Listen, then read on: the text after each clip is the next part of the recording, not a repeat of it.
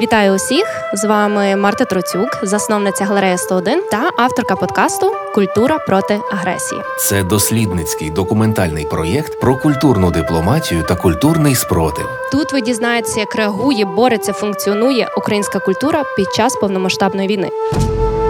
Культура проти агресії є авторським проєктом галереї 101 у партнерстві з Радіо Сковорода та за підтримки змін фундації. Вітаю, друзі! Марта Троцюк на зв'язку, і ми з Радіо Сковорода знаходимося у старій львівській синагозі, де розташувався офіс музею Територія терору та серце музейно-кризового центру. У такій от цікавій атмосфері ми записуємо четвертий подкаст Культура проти агресії, де з двома гостями, які представляють дві інституції, будемо говорити про музеї у час повномасштабного вторгнення. Е, я рада сьогодні спілкуватися з Олі Гончар. Вона є директоркою музею Територія терору, засновницею і координаторкою музейно-кризового центру, а також до нас доєднався Михайло Закопець, директор музею народної архітектури і побуту у Львові, імені Клементія Шептицького або Шевченківський гай, як його звикли називати львів'яни, і я також. Колеги, вітаю! Добрий ранок. Вітаю. Такий голос ще не прокинутий. Зараз будемо прокидатись. Трішки перед історією, звідки я знаю своїх колег. Е, з Олею ми познайомилися ще на початку повномасштабного вторгнення. Ми тоді займалися культурними санкціями, культурним спротивом е, проти Росії. Ми мали спільні благодійні ініціативи. І от зовсім скоро, буквально через е, два дні, якщо не помиляюся, Оля мене запросила, і ми їдемо у Мадрид на дуже цікавий воркшоп по збереженню культурної спадщини. А от з Михайлом ми познайомилися ще більш недавно, буквально. Півтори місяці тому е, на відкритті нової мистецької галереї у Львові галереї Шум. Е, сьогодні тема дуже цікава. Вона така об'ємна, вона досить складна, навіть тригерна, я б сказала.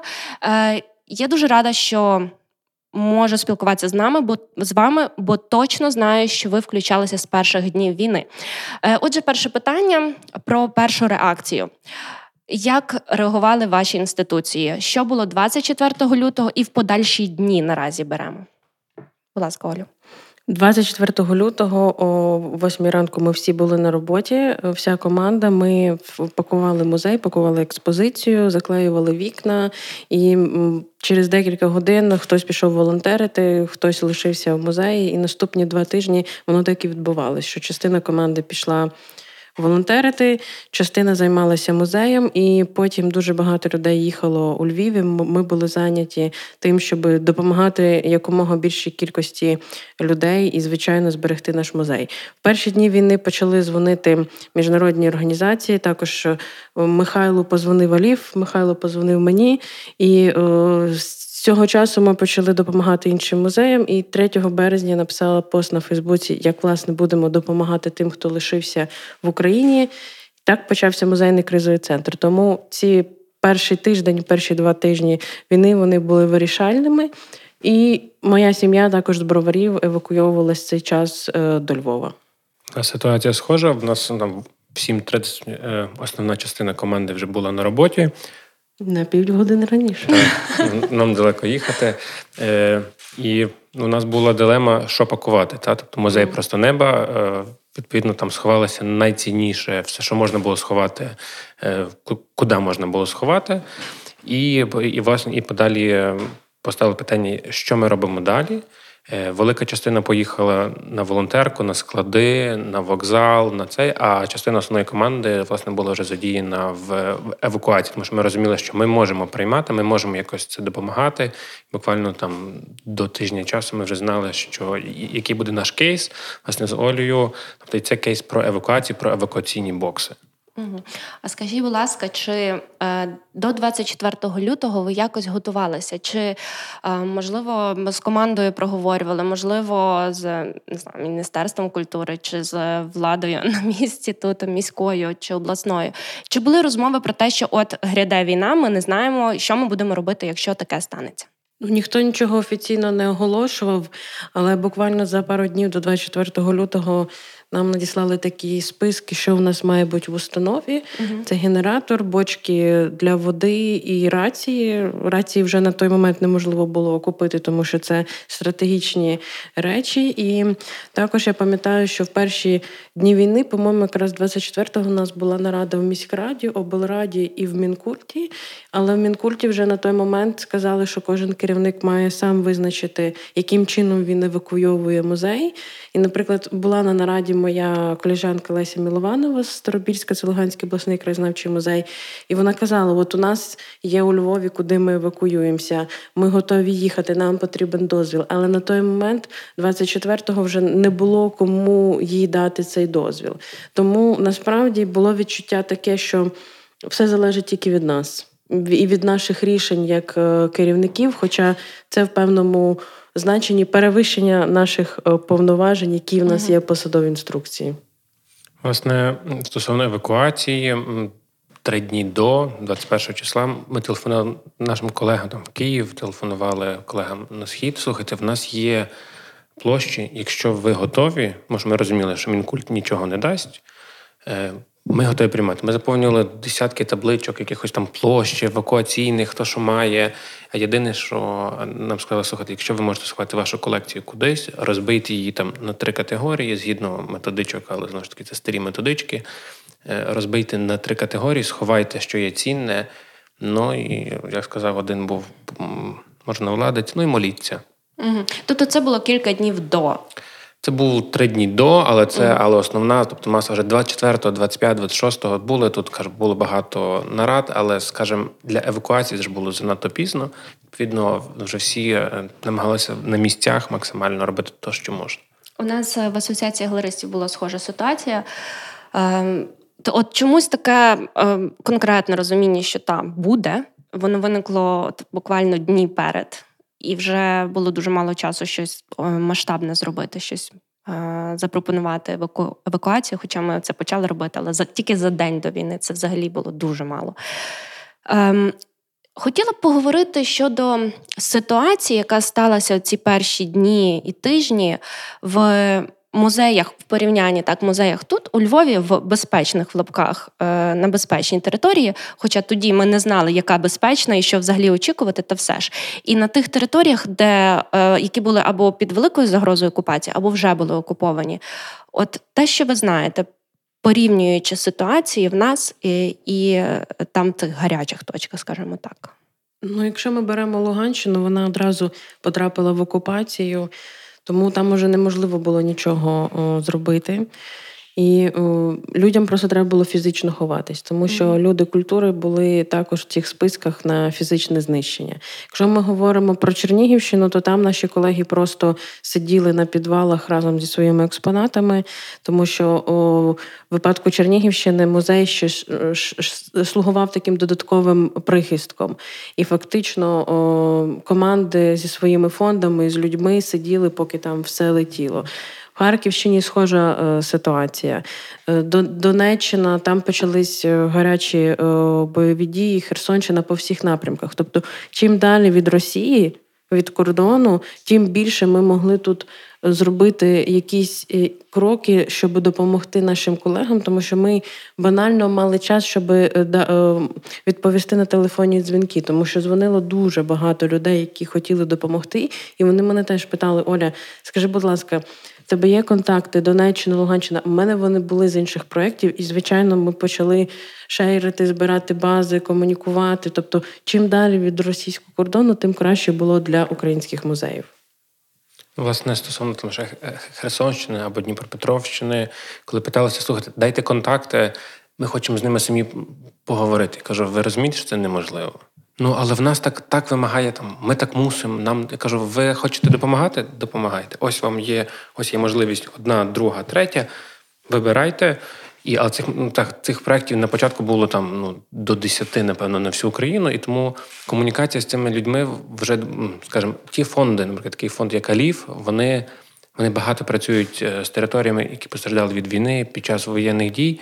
І вони принаймні розум, мають розуміння, що неможливо додзвонитися до директора, неможливо додзвонитися до головного зберігача, тому що вони вони в підвалі, вони е, викрадені. е, вони загинули. Вони, ну тобто, є тисячу причин, чому ні. І вони, власне, тобто, фонд Алів був один з таких, знаєте, найбільших поштовхів початкових. Вони сказали, що вам потрібно, що ми можемо зробити. І якщо дивитися на на європейські фонди, які розглядають заявки там в мирний час, чи навіть вже зараз, там місяць, два, три, то заявка розглядалася один-два дні. Сума не мала значення. Єдине, що ми просили, не давайте нам грошей зараз сюди. Тому що ми нічого не купимо. Mm. Давайте нам сюди, будь ласка, обладнання, товари, бокси, тобто все, що може допомогти. І тоді, знаєте, тоді, власне, хлинула вже така хвиля постійних вантажівок, залізничних вагонів, вічні денно-нічні розвантаження. Тобто це вже поїхало, поїхало, поїхало. І звідти до Львів став таким, знаєте, хабом перевантаження і все, що могло їхати туди.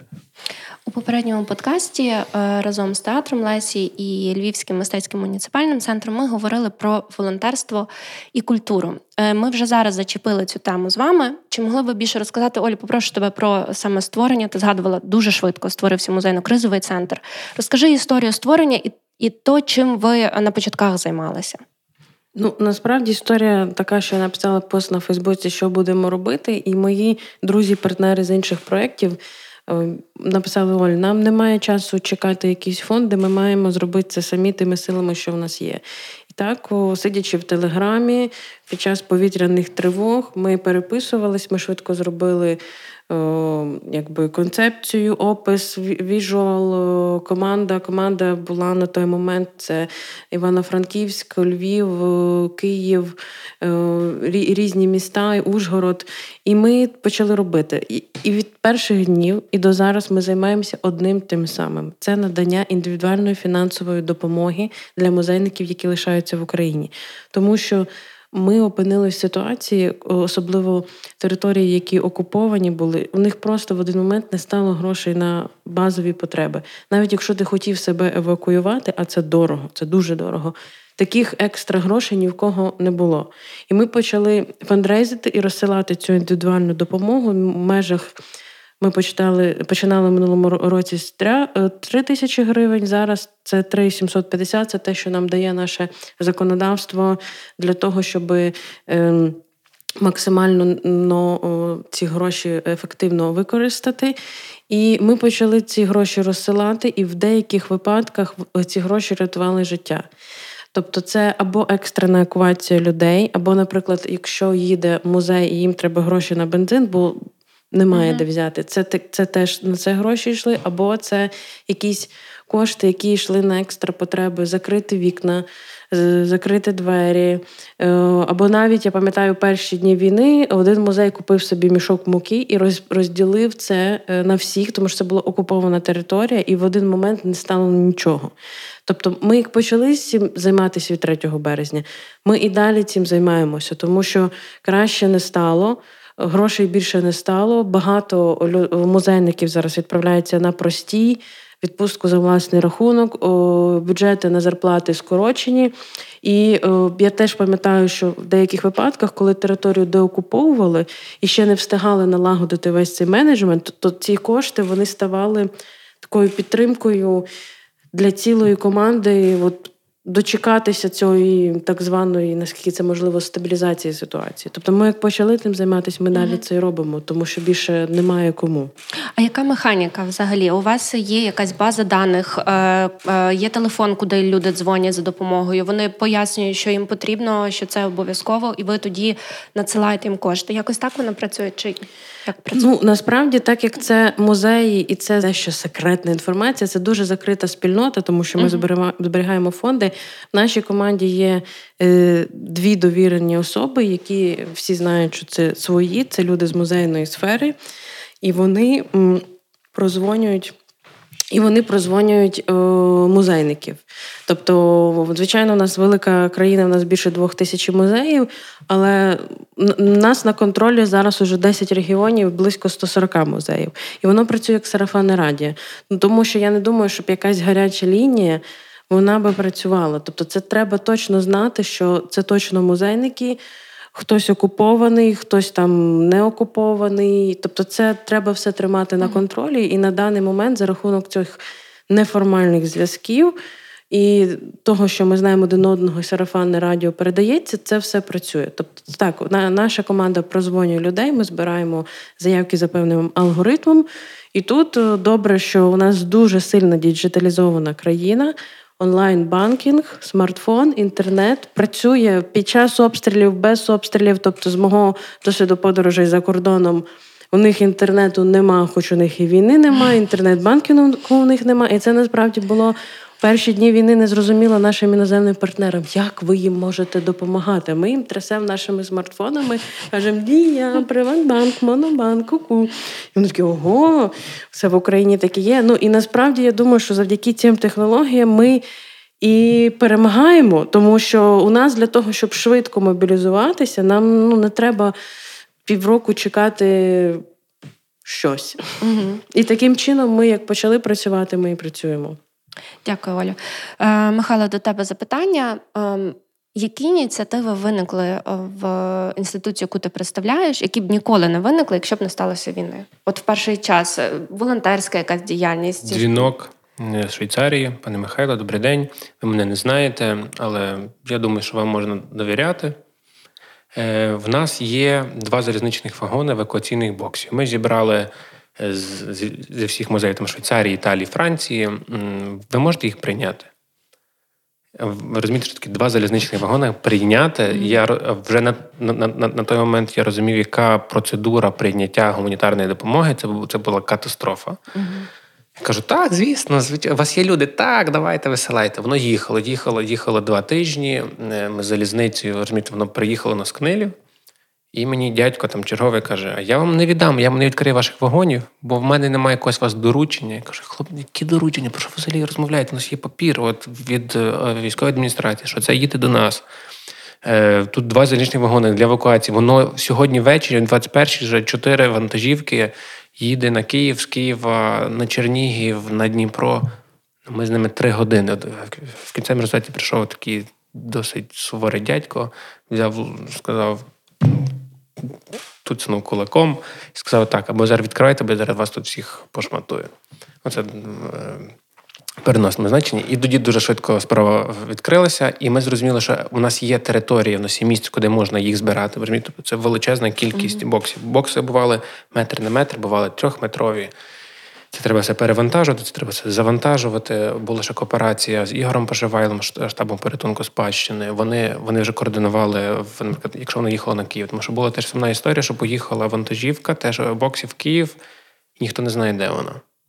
Ну, ну, ніхто не знає. Воно десь там на якомусь складі згрузилося, жоден музей нічого не отримав. Тому ми після того ми зрозуміли, що окей, якщо нам раз довірили, то потрібно цю допомогу продовжити. Власне, і от ми стали центром величезних евакційних боксів. Для нас це було для України це це ноу-хау. Я не люблю цього слова, але насправді, коли ми відкрили бокс, і ну, всі думали, що таке бокс. Ну, зовні фанера, та? а всередині це спеціально пристосовані, обшиті е, від від перехолодження, від перенавантаження. Тобто там ви відкриваєте, наприклад, ну, дуже цікаво було розглядати. Там, наприклад, приїхав був е, бокс там Женевського е, музею е, природи, та, та, був з Люр, з, з Парижу. Е, було з з, з Парижу з Національного музею. І ви дивитесь, які там ви там, ага, тут виставка Ван Гога, або з музею Ван Гога, наприклад. І ви розумієте, що це все вони позбирали мовчки.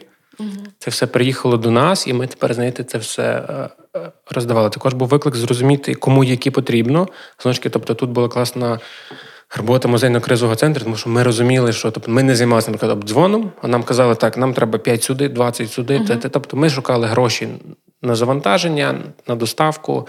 А наступний етап після евакуаційного боксу це власне стала фінансова допомога. Коли ситуація влітку трохи знаєте, більш-менш стабілізувалася, линули вже тоді гроші, бо, скажімо, банкінг вже працював. Ми стали теж таким знаєте, центром допомоги музею. І вже тоді значно, скажімо, великі суми для збереження фондів, для збереження колекції линули теж, тобто за кордону, і треба було дуже швидко працювати. Тобто ми насправді працювали в режимі нон-стоп, тобто це щоденні там десятки заявок. Є ну не знаєте, не без ложки дьогтю. Е, Були люди, які хотіли на цьому, скажімо, так, ми ми все купимо, ми все купимо. Добре, дайте, будь ласка, документи. Ой, ну нема. Я кажу, ви розумієте, ми до вас приїдемо. Це все перевіриться. Тобто, ми не маємо права. Е, жодного, ну, тобто ми не можемо підвести наших європейських колег, які з закритими очима всліпу довіряють, великі суми грошей вкладають. А ви мені кажете, що ви не можете там знайти документи. Ну, тобто були такі історії. На щастя, їх було справді це там з 50 музеїв може було знайти 2-3, але і ці люди були, ну скажімо, люди, для яких нема не то, що принципів. принципів, принципів. Та, тобто люди не розуміють про що це. Хоча вони сидять справді під обстрілом, наприклад, це було Запоріжжя. Вони сиділи. У них все літає. Я знаю, що музей е, в дуже жахливому стані. Фонди вони вони позапихали в підвал, які підтоплені. Каже, давайте ми вам прийшлемо кошти там на мотопомпи, на генератори, на на бокси, щоб ви могли принаймні це кудись пере. А нам треба ноутбуки. Кажу, чого вам ноутбук, якщо у вас немає. Ну тобто люди є людей, які були відірваних. Але тобто, це була знаєте, така наша ніша, яка ну, до там, до останнього часу вона, вона була активна. Авторський подкаст Марти Троцюк Культура проти агресії. Е, дуже цікаво більше поговорити власне про евакуацію мистецтва і про консервацію мистецтва. Які нюанси тут були? Насправді мене е, колеги за кордону запитували, але я не є експерт у цьому. І мені самі зараз цікаво почути від вас про нюанси евакуації і консервації мистецтва, коли почалось е, повномасштабне вторгнення. Як це відбувалося? Я зрозуміла, що потім прийшли бокси, що було до того, як воно зараз налаштоване. Ну, якщо ми говоримо про наш музей, у нас є певна специфіка. У нас більшість нашої колекції це аудіо, відео, скановані документи. в нашому випадку ми все завантажили онлайн. Е, спочатку надзвичайний Google Doc, тому що нам пропонували якісь там великі архіви свої сховища, але вантажить незнайомим людям нам якось було не ок. Ми просто завантажили спочатку так. Зараз ми вже ведемо перемовини на безкоштовне сховище такому серйозної інституції на три роки. Тобто ми це все перезавантажимо. І це не лише наші фонди, це також наші різні статутні документи, важливі для нашого музею, тому що все ми розуміємо, що в один момент все може зникнути. Якщо ми говоримо про фізичні речі, то ми реалізували проєкт, який називається Музей в смартфоні. І е, завдяки співпраці з компанією Skyron ми відсканували найцінніші експонати. Вони зараз є в 3D-копіях. Вони сховані, але в експозиції представлені їхні світлини, і по QR-коду ти можеш їх відсканувати і подивитися, в разі чого вони всі підлягають відновленню. Е, ну, Звичайно, там друк на 3D-принтері чи щось, uh тобто не, не, не такому відновленню відновленню, але ми маємо розуміння, принаймні, що це було. Відтворити їх можна. Так, і також ми відсканували повністю наш музей, всі наші приміщення, все, все, все, все. Тобто, на випадок, якщо щось станеться, в нас є онлайн-версія нашого музею, і о, таким чином ми забезпечили о, е, саме музей територія о, е, терору. Стосовно нас, ну, об'єкти ви не сховаєте. Та частина фондів, яку можна було сховати в підвальні приміщення, ми сховали. Але в нас відразу поставили питання, наскільки це. То, ну, Давайте будемо говорити правду. Всі думали, ну, велика частина людей думали, що це буде не так довго. А в квітні до нас звернули ну, тобто, постійні там зуми, і європейці питають, скажуть, а що ви робите зараз своїми колекціями? Ваша колекція, якщо постоїть там ще умовно, беремо ікони, чи беремо якісь сакральні, чи будь-який живопис, якщо вони постоїть довго в підвальних, непристосованих приміщеннях, ну це буде сумно і невідомо від чого буде більша шкода. Відповідно, більшість ну, велика частина музеїв е, повернули принаймні в кращі трохи умови вологосного режиму, температурного режиму. І тоді поставили питання приготування підвальних приміщень для довгого зберігання. Ясно, що бокси це для перевезення, для mm-hmm. тимчасової перетримки. Власне, питання консервації, збереження. Е, постало на іншому рівні, і тоді знову ж таки європейські гроші, е, гранти почали йти на на збереження. Тобто, ми, наприклад, ми отримали значну суму грошей на повну зміну системи зберігання наших фондів. Ми їх частково повернули в фондові приміщення і повністю їх переобладнали, переперелаштували, що можна було консервувати, законсервували для того, щоб воно зберігалося. І коли в мене було нормальне питання, скажіть мені, будь ласка, ну ви ж розумієте, що при влучанні там ракети або чогось іншого цього всього не стане. Каже, так, але давайте будемо е, думати позитивно. І шанс того, що безпосередньо до вас потрапить там ракета, є не такий високий, як від того, що в невідповідних умовах. Воно значно швидше знищиться. Та? Тобто це зима, це осінь, зміна температури. Тобто можна було значно гірше зробити свої колекції, постійно її ховавши вниз, вверх, вниз, вверх. І таким чином, власне, появилися наступні скажімо, ініціативи, які зараз дуже активно працюють, власне, збереження культурної спадщини. Коли я питався німці, скажуть, скажіть мені, будь ласка, ну ви ж розумієте, що ну, це ніби такі ініціативи мирного часу. Вони кажуть. Так, але гроші військового часу. Тобто вони все, тобто вони розуміють, чому, наприклад, у Львові велика частина бібліотек, музеїв отримали дуже гарні кошти, там стележі, фондові е, системи для фондового зберігання, е, системи пожежної безпеки, охорони. Це це то, про що насправді мріяти не можна було в, в мирний час, але вони розуміють, кажуть, розумієте, ви зберігаєте то, що повинно зберігатися там постійно та довічно. Тому ми готові вам на це давати гроші. Якщо говорити станом на сьогодні, звичайно ж, велика частина ініціативи пішла на південь, на схід. Бо Львів ми сказали, ми Львів запакували. І якщо mm-hmm. бути чесним, ну ми і мріяти суми грошей, обладнання, яке прийшло до Львова, ну є просто захмарно великим. Адже кожна інституція, якщо звичайно там нормальний керівник, і він хотів це робити, отримала про все, що можна було. Тобто питання грошей не стояло. Коли ми в березні місяці 21-го року, які могли там, скажімо, мріяти, та, тобто, то в квітні у нас це вже все було. І коли ми дзвонили в топ-компанії там Польщі, наприклад, Варшаву, е, яка постачала, яка почала постачати систему зберігання, це коштує сотні тисяч євро. Ну, ви розумієте, що для українських бюджетів це просто було неможливим. А вони сказали, ок, добре. Я кажу, стоп, ви мені ще не погодили заявку там на 120 тисяч євро. Угу. І, ну, тобто, розумієте, тобто, і, а це це, був це був лише початок. Велика частина цих власне всіх інституцій зараз працює над тим, власне, над збереженням, над консервацією. Mm. Було дуже багато зумів, як зберігати от е, наші, наприклад, музеї просто неба. Ну, європейці сказали, ну ви знаєте, ви можете почати процес перевезення. Я кажу, ви взагалі як у вас все все гаразд. Потім потім вони перестали на щастя це робити і розказувати особливо. Ну було декілька таких неприємних ситуацій, коли приїжджали міжнародні організації. Оля не дасть брехати. Е, слухайте, ну давайте ми вам вже прийшов рік війни, це трошки менше. Е, ми вам будемо розказувати, як вам треба евакуйовувати ваші колекції. Ну, ви ви працюєте з військовими, з поліцією, і ви так гарно, з утвердженим маршрутом можете евакуювати. Розумієте, тобто це було просто це було ну, трохи насміхання, але на щастя, вже це, по-моєму, закінчилося. Вони ж всі розуміють реалії, тому краще нехай ну зараз вже, скажімо, не так, не так багато грошей.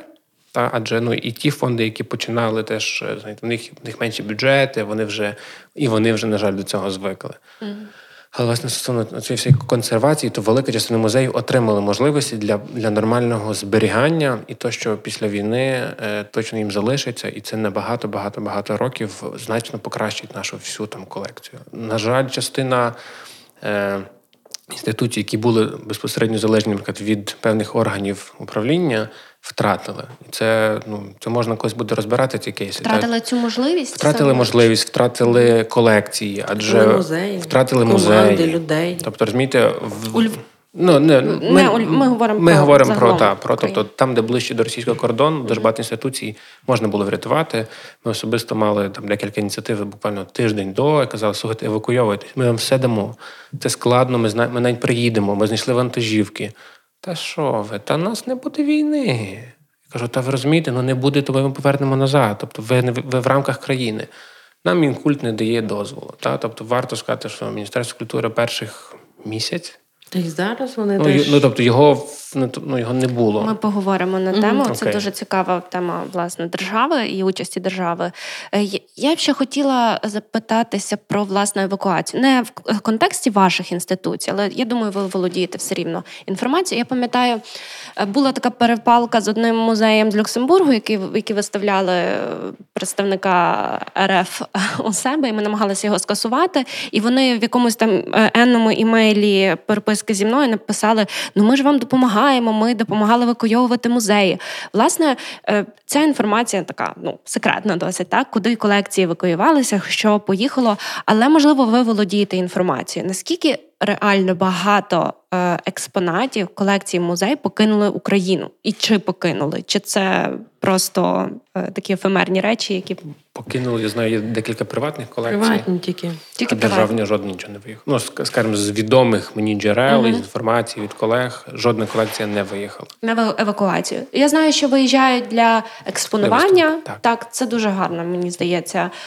Це і промоція, і така собі не це гарно. Тобто зараз, от ми буквально 6 червня ми відкрили спільну виставку, наприклад, в Литві, та і uh-huh. але литовці. Е, я, я був перший раз в Литві, багато моїх колег звідти, але наскільки вони глибоко розуміють всю суть. Коли ми відкривали виставку, будь-хто не говорив, там були представники міністерства їхньої культури, просто ми, ми всі плакали. Вони ми не говорили нічого, нічого не говорили про війну, але вони От наші колеги з України, і стоїть пані, і вони сльози льються. Ясно, що ми всі стоїмо вже і теж. Тобто вони дуже глибоко розуміють, і будь-яка підтримка, виставка, наприклад, відкриття спільного української та міжнародної виставки це теж дуже велика подія. Та? Адже це вивіз. Ми були максималісти, ми вивезли 73 предмети. Угу. І коли почули, ну тобто колеги, які займаються там, наприклад, е, картинна галерея. Каже, скільки, скільки? Та ми п'ять вивозимо, там, це, там, а це це, це просто стоси документів. Так. Тобто ми ми, ну, ми такі були максималісти, а що нам 73 там, 73, ну, тобто це до пів метра різних документів, але це то, що власне дає можливість зараз добре говорити про Україну в правильному руслі. Угу. Коли я вчора, дипломатія. Я вчора побачив допис в Білорусі, причому що це посоль. Я не знаю, чи це можливо якийсь дуже глибокий фейк, але вчора посольство України в Білорусі взагалі здавалося, що що ми ще такі існують. Запостило пост, що вони відкрили в музеї теж просто неба. Якась пані, яка багато років живе в Білорусі, вона українка, відкрила виставку. І це все на ну, тобто це Фейсбук, і там ясно, що там срач. Ми, Я відразу теж поскидав купа скрін, кажу, ви ну як це взагалі як? Подивимося, чим ця історія закінчить, але це про теж про знаєте, про культурну недипломатію в дії, коли mm. коли такі речі відбуваються, ну це теж дуже сумно. Зараз звернення до наших слухачів. Е, ми вам будемо дуже вдячні, якщо ви підпишетеся на подкаст Культура проти агресії. Якщо ви е, залайкаєте, напишете коментар і поширите цей подкаст з вашими друзями та колегами. Переходимо до питання, яке ми вже трохи почали, е, щодо ролі держави, Міністерства культури. Культу... Міністерства культури, а також, можливо, районних обласних адміністрацій. Яку вони роль відігравали власне на початку? Чи отримали ви якусь е, допомогу, сапорт від них? Е, як взагалі комунікація відбувалася? І потім цікаво дізнатися, яка прогресія зараз, чи є вона, і е, які нюанси, можливо, які б варто було покращити? Ну, 24 лютого я пам'ятаю, ми закінчили з Олесією Старобільська говорити десь в першій годині ночі, і ми вже обговорювали, що вони би хотіли виїхати до нас. І я одразу позвонила на своїй керівниці Наталі Бунті. Вона не спала, вона те, що на її телефон розривався. Я сказала, що чи можна. Вона сказала, так, хай їдуть, потім розберетесь з документами з цим всім. І, на жаль, вони не встигли виїхати, тому що вже 6-7 ранку почалися обстріли, їм просто не було куди їхати. І можу сказати, що наше керівництво завжди було на зв'язку по всіх абсолютно питаннях. Е, ми були скоординовані і відчувалось, що ми разом. Тобто, потім майже всі, мабуть, почали займатися волонтерством гуманітарною допомогою. Е, ніхто не думав саме про якісь культурні проекти в перші два тижні, але ми були на зв'язку, тобто ми робили все, що від нас е, потрібно було. Якщо ми говоримо про наше міністерство, ну тобто ця нарада наша, вона дійсно дала розуміння, що кожен ну, вигрібає як е, може. Угу. І це розуміння, воно мене до сих пір не покидає, тому що ці рішення до сих пір немає відсутність вірніш рішень і відсутність чіткої позиції. Е, Немає до сих пір цього алгоритму евакуації. І о, як таке може бути, я не знаю. Проте кожен день ми бачимо, що міністерство ходить на якісь зустрічі, на наради. Це безконечний поток фєрвірків і радості, який у них на сторінці. Паралельно це звітування про те, скільки об'єктів знищено, знищено, знищено. Також, наприклад, Міністерство культури відповідальне зараз за виїзд митців і нас е, за кордон, чоловіків. І цей дозвіл дуже важко дочекатися, якщо їде якийсь ансамбль, якщо їде якась виставка, і знову ж не спростили цей алгоритм, стало ще е, гірше. Це відсутність. Я пам'ятаю, як ми дуже багато говорили, що ми потребуємо е, сильного міністерства культури з сильною позицією стосовно української культури в світі. На жаль, це не відчувається. Тобто я більше бачу те, що роблять організації, громадські музеї, персонально директори. Що відбувається там, мені не зрозуміло стосовно, особливо стосовно те, що музеїв. Тобто ми бачимо також ці всі проекти, які направлені на інформування, марафон новин, тобто дуже багато запитань. І це слабке міністерство, через це мені здається, насправді ми і маємо війну у нас. Тому що Україна за 30 років своєї незалежності зробила для культури дуже-дуже мало. А, І зараз, уже подорожуючи за кордон, коли ти бачиш, скільки коштів е, вливається в культуру, і це не сприймається як інвестиція, яка має тобі повернутися. Це не бізнес, це е, інвестиція насамперед вашу територіальну цілісність. У вашу безпеку і, взагалі, на на ваше право існування на планеті Земля як країни, як держави. Тобто наші колеги іноземні не сприймають це як щось, що от я дам там 10 доларів, мені 20 має вернутись. І от це не відбулося за 30 років. Зміна цієї розумієш. Це питання нашої взагалі безпеки, мова і наша культура. І зараз знову починається, а давайте після перемоги, а в нас нема часу. Тому що просто кожен день у нас помирає один музей. У нас, е, якщо померло одне село фізично, і в ньому помер музей, все, вважаю, його не було. Тому що саме в цьому музеї зберігалося все, що було там до нас, і все, що було буде після нас. І от кожен день, як помирає один музей, це вважає ну, для мене, як як людина померла, як померла ціла сім'я, сім'я, архіви, музеї, бібліотеки. І нас немає часу відкладати це на після перемоги, тому що насправді ми не знаємо, наскільки довго буде ця війна, яка триває не з 24 лютого. І о, те, що я бачу, воно мене е, розчаровує. Воно мене розчаровує, але я дала собі обіцянку робити те, що я можу, там, де я можу, і там, де я є. Культура проти агресії на радіо Сковорода. Питання тоді наступне: що ви б очікували від Міністерства культури, що б вам допомогло? От що зараз вони б мали зробити, щоб, наприклад, ти, Олю, е, от ми, оскільки з тобою ведемо вже діалог, сказала: добре, тепер я розумію, що вони нарешті включилися. Які, Які запити є? Може, їх дуже багато, основні. Від обох вас було б добре почути. Я повернуся. Я маю відповідь на це запитання. Я повернуся ще до до першого твого запитання стосовно там допомоги і як участі місцевих mm-hmm. е, органів самоврядування. Якщо з міською радою насправді, тобто це було ну, з перших хвилин там комунікація. Знову ж таки, треба варто зрозуміти, що органи місцевого самоврядування не мають такого великого впливу на фондові колекції, як mm-hmm. має міністерство. Тобто для переміщення от мені за за браму будь-якого проекту, е, будь-якого проекту, будь-яких великих там якихось е, фондових колекцій, мені треба дозвіл міністерства, а не дозвіл самого там наприклад, міської ради.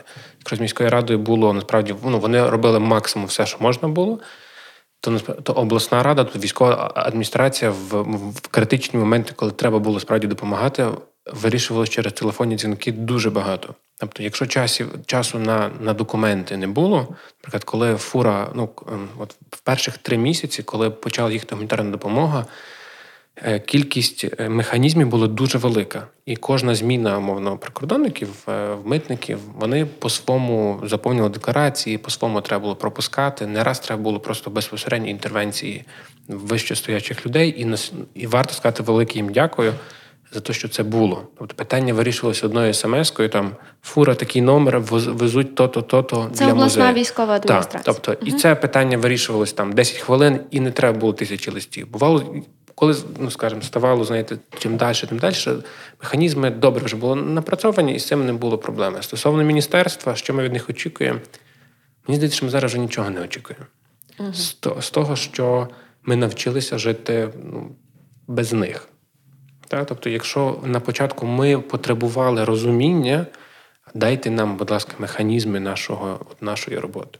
Просто банальні, тобто ми ховаємо, ми працюємо, не працюємо, допомагаємо, можемо цього всього не було. Тобто зараз ми навчилися жити без, і будь-яка нормальна ініціатива е, зараз буде точно в плюс. Якщо ми говорити зараз, вони лише зараз почали запускати велику там е, системну, надіємося, що це буде системна робота щодо оцифрування фондових колекцій.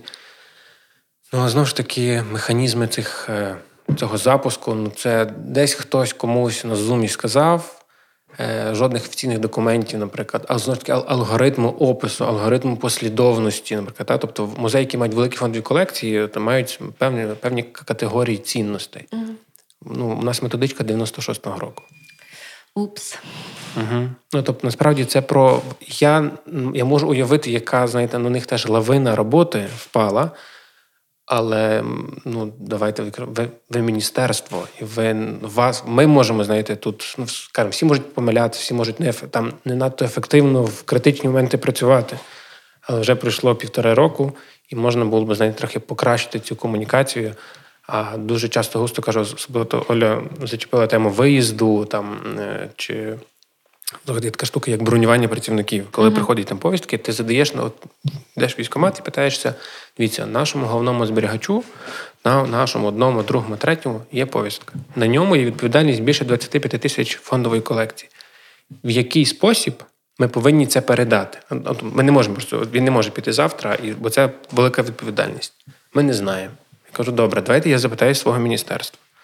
Питаєшся в міністерстві. Е, ну, а чого йому прийшла повістка? Каже, ну був в країні, війна військова, він, як знаєте, чемний громадянин пішов. Ми не знаємо. І це, знаєте, тобто, на, такому, тобто, це, а людина несе відповідальність, тобто директор не несе таку відповідальність, як як несе головний зберігач. І і такі, знаєте, багато є питань, кажу. Тобто, ми навчилися з ними собі давати якусь раду, але це швидше, власне, знаєте, знову ж таки, людська комунікація, е, телефон. Горизонтальні зв'язки. Горизонтальні зв'язки, тобто вертикальні зв'язки на рівні от, міністерства, музеї, а стосовно що, знаєте, ідентичності, березень, квітень, люди. Переміщені, релоковані, почали приходити до нас. Так? Тобто наш музей працював практично там з 5 березня. І ці люди потребували пояснення, банальне пояснення, чому чому ми таки відрізняємося, чому мова відрізняється і взагалі хто вони. Та? І ми буквально перший рік війни ми ми кожного дня працювали над тим, щоб людям пояснювати, що таке українська ідентичність і хто ми. Тобто, хто, тобто їх всіх питаєшся, 80% людей не відмови залежало питання, вони не знали. Тобто вони приходили і казали, ой, ми не знали, що в нас таке є гарно. Вони сказали, що ми не знали, що у вас є така красота. Я кажу, це не у вас є, а у нас. Тобто, ви ми всі це велика одна країна, і от, до теми знищених музеїв. Музей, то знаєте, без традиції немає культури, без культури немає нації. Недаремно е, всі знають цю історію, так коли Черчилль переносили е, бюджет, казав, де культура, за що ми воюємо. Те саме у нас, та? тобто без без розуміння якоїсь ідентичності ця війна буде тривати ще сотні років. Тобто в нас є зараз унікальний шанс, власне, зрозуміти, що ми різні, ми точно різні, але ми всі єдині. Це ну, тобто, це може знаєте, такі популістичні гарячі гасла, але це ну, в цих словах є велика суть. Адже, тобто, якщо буде зберігатися музей, якщо буде зберігатися розуміння власної історії, історія власної землі, чи це села, чи це містечко, чи це міста, чи це цілі, знаєте, етнографічні зони, тоді буде все по-іншому. Олі, має щось додати? Я думаю, що Міністерство культури перше має перестати зливати Довженко центр національний перестати знищувати український культурний фонд, тому що коли він в перші дні війни сказав, що вони віддають все на армію. А насправді бюджет Українського культурного фонду, його бюджет для війни це крапля. Це крапля. А для культури це великі кошти. Але для мене це був такий поштовх, що якщо УКФ закривається, значить це буде знак для міськрад, облрад, що так можна, що це не на часі. Так І так воно і вийшло. Е, перестати знищувати те, що бо ми насправді, як діячі культури, як директори, ми несемо відповідальність не лише за те, що зробили за свою каденцію, за ті роки, поки ми керуємо нашими музеями. Ми несемо відповідальність за всіх, хто був до нас. А до нас е, теж дуже багато людей, культурних діячів, дуже часто поклали своє життя для того, щоб ця культура була. Тому що історія української культури вона дуже трагічна. Це історія того, як кожне покоління е, знищується Росією. У нас немає жодного покоління, яке би не постраждало. Е, в принципі, на всій території України, так чи інакше, як би це там зараз не перекручувалося. І е, не хочеться передавати в спадок дітям цю війну, не хочеться передавати далі, тому що вони будуть розрулювати все, що стосується екології, яка вже просто полетіла за ці останній рік о, після каховки, після всього, що на нас летить. Ми все ми відчуваємо ці зміни. так? І е, хочеться силь, е, хочеться рішень, е, де б ти розумів, що за тебе переживають, що твої, що цю стейтмент української культури відстоюють. Тому що якщо прослідкувати навіть ці всі конференції міжнародні, які проходять по відродженню України з великими донорами, там теж культура десь ну, незрозуміло де. І от в мене питання: ну як так? Ну, як таке може відбуватись? Чому наші іноземні колеги вони розуміють, наскільки важливо зберегти музеї, е, особливо музеї, і все, і людей культури. А тут до сих пір ти мусиш доказувати, що ти маєш право на існування. Авторський подкаст Марти Троцюк Культура проти агресії. Є така проблема, я знаю, дуже часто стикаюся. Також я часто беру участь у конференціях і. Десь півроку тому я презентувала Support Ukrainian Culture проект виставковий на величезному просто форумі в Польщі на 2000 людей, де були представники е, і нашого міста, і нашої країни, і міністерства. І я тоді зрозуміла, наскільки так культура.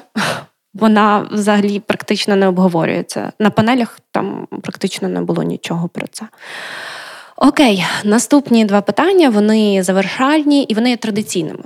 Я їх задаю у кожному подкасті а, гостям. Перше питання, воно таке аналітичне. Зараз ми вже ми от говорили про першу реакцію. А, перші шість подкастів, власне, вони про це.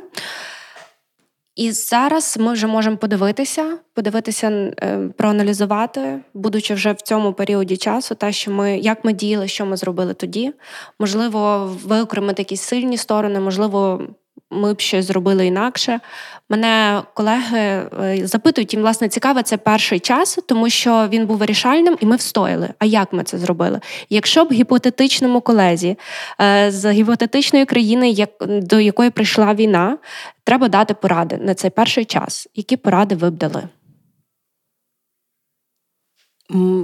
Справа в тому, що ця війна в нас вона йде, по-моєму, 300 років останніх, і кожне покоління воює. Тому ми встояли, тому що ми українці, і в нас ця традиція бути в опорі і виживати, вона в нас, е, як виявилося, десь от, прошита. Про, про, прошита. О, ем, Чесно кажучи, в мене, коли було перше відрядження, пам'ятаю, в травні місяці в Гамбург, о, ем, я приїхала туди, я подивилась на те, як вони живуть, і в мене було враження, що їх би взяли, взяли за три години, тому що це зовсім інакший темп е, життя, це інша філософія.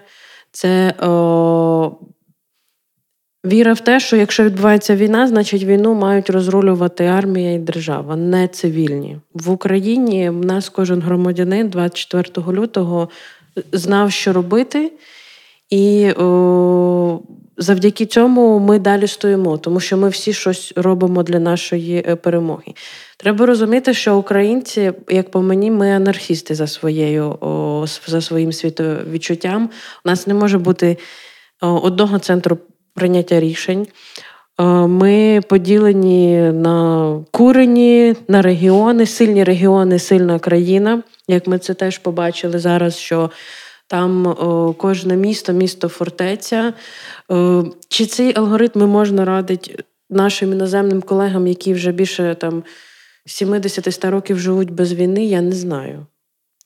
Мені здається, що в кожного це якась своя така унікальна історія, ситуація. Але ті країни, які мають кордон з Росією, вони готуються. Вони їм їм не треба пояснювати, що це таке. Тобто, всі, хто пам'ятають, що таке е, радянський режим, вони теж готуються. І вони теж дивляться на те, як ми робимо, як ми реагуємо, і вони теж закуповують зброю. Вони не говорять про це публічно, але вони готуються, тому що ти ніколи не знаєш, що буде далі, і в них немає. Вони себе не дурять в тому, що що це їх не буде стосуватися. Не буде стосуватися. Що ще можна порадити, що я для себе зрозуміла? Офіційні протоколи і правила це е, дуже добре, хай будуть. Це, Про це треба прописувати, про це треба говорити. Але коли ми опиняємося в такій ситуації, якій ми опинилися зараз, діють тільки неформальні і людські зв'язки. І е, твій нетворкінг може деколи от дуже багато чого о, вирішити. І про це не треба забувати. Плюс в більшості наших колег з інших музеїв ці самі протоколи вони так само після Другої світової війни. Як ми бачимо, вже зброя інакша, технології інакше, інформація поширюється інакше. Е, зараз можна Ну, все все змінилося. І от те, що написано було після Другої світової війни, воно просто до нашого часу не має ніякого так, стосунку. Так. Дякую, Михайло. Теж це про алгоритми. Там у нас хіба були алгоритми. Е, Насправді дуже складно щось рекомендувати. Я кожного дня думаю про це, як ми як ми от, взагалі працювали, жили в ці перші дні. Я розумію, що це велика частина адреналіну, велика частина максимальної мобілізації задля збереження власної там культури, для збереження життів. Е, я не, ну, Мені складно зараз навіть було описати алгоритм дій, які ми робили. Ми робили все те, що ми відчували. Адже, ну, на жаль, ми останніх там 100 років, добре, наших останніх 30 з гаком. Е, роки ми постійно живемо в кризах, в стресах. Тобто для нас ну, для нас криза, ну криза. А коли ми коли ми, коли ми були без, та? тобто ми насправді українці навчені е, жити в стресових умовах, і це нас рятує. Е, щодо там порад, ну знаєте, смішно рекомендувати комусь якісь поради, але я скажу з того, що я знаю точно, всі країни Балтії, Польщі, Східної Європи переписали всі свої рекомендації, методички щодо збереження під час надзвичайних ситуацій. І я знаю ті, які мають можливості, по-іншому планують, наприклад, свої будівлі е, щодо фондосховищ. Велика частина країн, особливо ті, які є, скажімо, ближче до до Росії чи до Білорусі, починають свої фондосховища будувати підземними з трохи з кращих матеріалів і більших там бетонів і тому подібного. І вони дуже дуже добре розуміють. Давайте так, вони фінансують і вкладають е, в Україну, тому що краще фінансувати на нашій території, ніж на своїй. У них немає ілюзій. Ну, я не бачу ні в Латвії, ні в Литві, ні в Польщі, ні в Словаччині, чи навіть в Швейцарії, яка знаєте, далеко-далеко, в мирному, мирному світі. Вони прекрасно готуються. Вони переписали одні з перших е, протоколи роботи. Надзвичайних ситуацій, там ядерної війни, німці взагалі перших півроку були такі перестрашені, що вони думали навіть ховати свої колекції. Я знаю, Берлінський один з музеїв казали. Ну, а як ви то робите? Та? Тобто пакувальні матеріали, ясно, що у них це протоколи, у них є багато часу, але вони про це думають. Uh-huh. Та? Тобто я я не не знаю, як себе інша країна е, би повела. Краще, щоб цього не було, ми про це ніколи не дізналися, але справді потрібно розуміти, що вирішують виключно людські контакти. От в перших останні фрази, тобто в перших там два місяці вирішують виключно людські контакти, номер телефону, емейл і можливість, чи ти когось працював, або наскільки ти маєш знаєте, якусь реноме, тобі можна довіряти або ні. Все інше просто не працює. Останнє запитання, воно особистісне до вас, не як до керівників інституції, просто як до звичайних людей, які опинилися е, у стані війни в країні е, в цей хаотичний час. Що ви відчували у перші дні? Як, Які думки у вас були? Розкажіть про свій досвід. Ну, я пам'ятаю, що дуже переживала за моїх е, батьків і молодшого брата, які їхали з броварів е, по Житомирській трасі. І я просто схрестила все, що я могла, щоб вони доїхали. Потім я переживала за свою подругу, яка була в Старобільській, вона опинилась в окупації. Я переживала за свою подругу в Бучі, яка опинилась на підвалі. І я просто Ну, Тоді багато хто пішов волонтерить, хтось там виїхав в село, бо хотів пересидіти. Я пам'ятаю, що я весь тиждень я зранку до ночі, до ночі була тут, в, в, тут, де я є, поруч з генератором і дезінфектором. Я сиділа за комп'ютером і думала, що я можу зробити, що я можу зробити як громадянка, як дочка, як директорка. І я просто зрозуміла, що моє місце тут, і що весь талант, який в мене є, комунікаційний, зв'язки, нетворкінг, я хочу направити, робити там, де я можу. Тому що я, наприклад, не уявляю себе на фронті, я не ну, не уявляю себе о, в цій, цій професії, в якій я нічого не розумію. Я розуміла, що в мене немає часу вчитися новому. Я маю придумати, як в тій сфері, де я професіонал, поміняти план дій і робити от все, що я можу зробити. Не було теж зрозуміло, чи ти в безпеці. Оце питання, чи я в безпечному місці. Я просто в деякий момент сказала, що якщо мене ще раз хтось це спитає, то я з ним просто не буду спілкуватися. Е, Не було зрозуміло, де і зараз далі не зрозуміло. Але е, я точно знаю, особливо після того, як я подорожувала два е, роки, що найкраща країна у світі це Україна. І тут це єдине місце у світі, де я відчуваю душевний, душевну. Душевний спокій, як би там не було. Тому я думаю, що в нас у кожного є своя доля, є своя місія і є певний фатум. І е, такі часи ти маєш дуже чітко відчувати свою інтуїцію. І е, тому що кожен твій крок, кожна секунда твого життя, вона може щось щось, е, от щось міняється, щось робиться. Не знаю, чи моя відповідь е, нормальна. Абсолютно. Я теж пам'ятаю, що буквально ну, перші дні війни, що мені допомагає триматися, я е, е, я далі Займаюся пілатесом. Дякую моїй тренерці, яка теж не виїхала. Це мені допомагає триматись.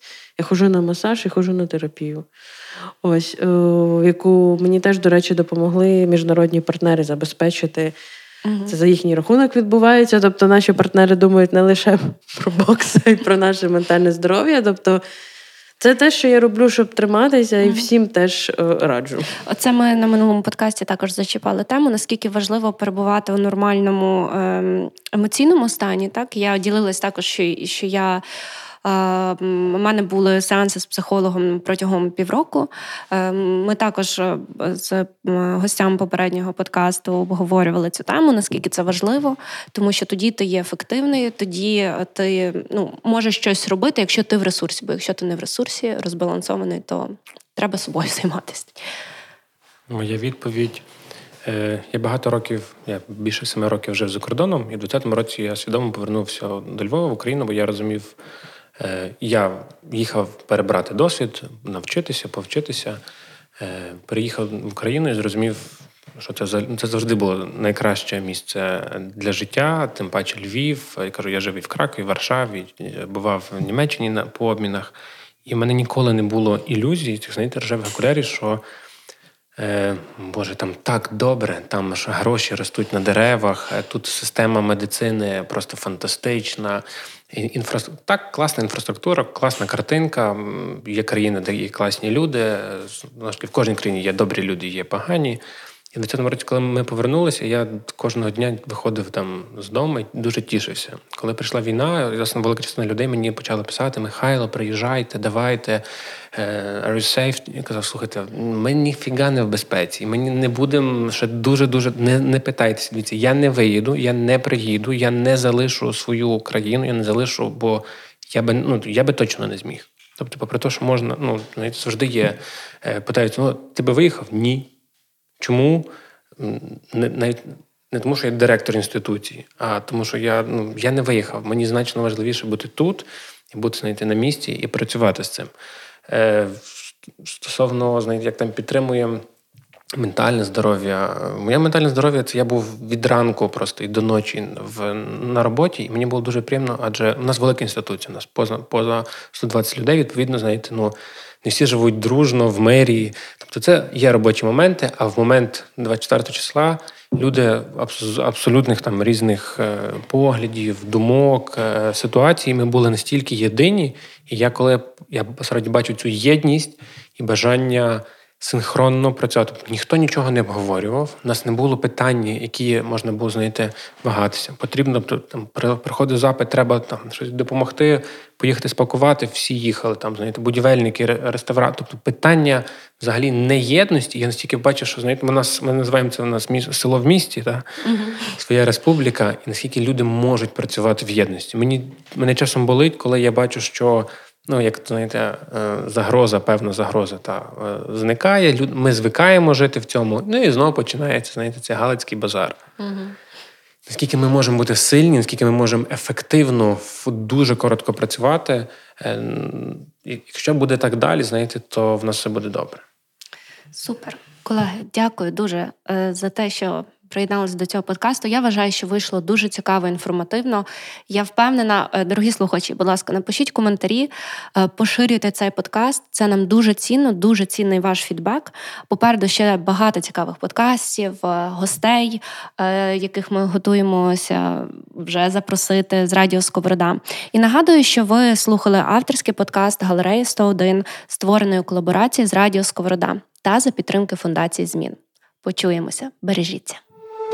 Вітаю усіх! З вами Марта Троцюк, засновниця галереї 101 та авторка подкасту Культура проти агресії. Це дослідницький документальний проєкт про культурну дипломатію та культурний спротив. Тут ви дізнаєтеся, як реагує, бореться, функціонує українська культура під час повномасштабної війни.